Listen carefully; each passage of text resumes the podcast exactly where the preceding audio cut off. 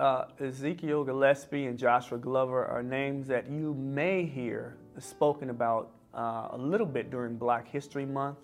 Uh, but for the most part, uh, our students in MPS are not familiar with those people or their stories.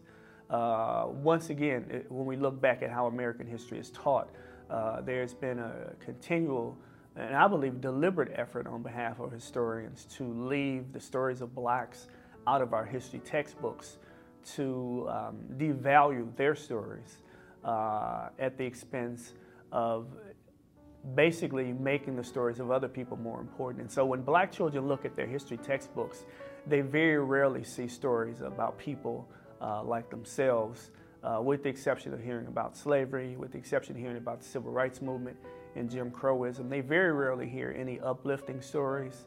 Uh, and so that's really, really a challenge to get those students to become interested in history uh, without a history that includes people like themselves.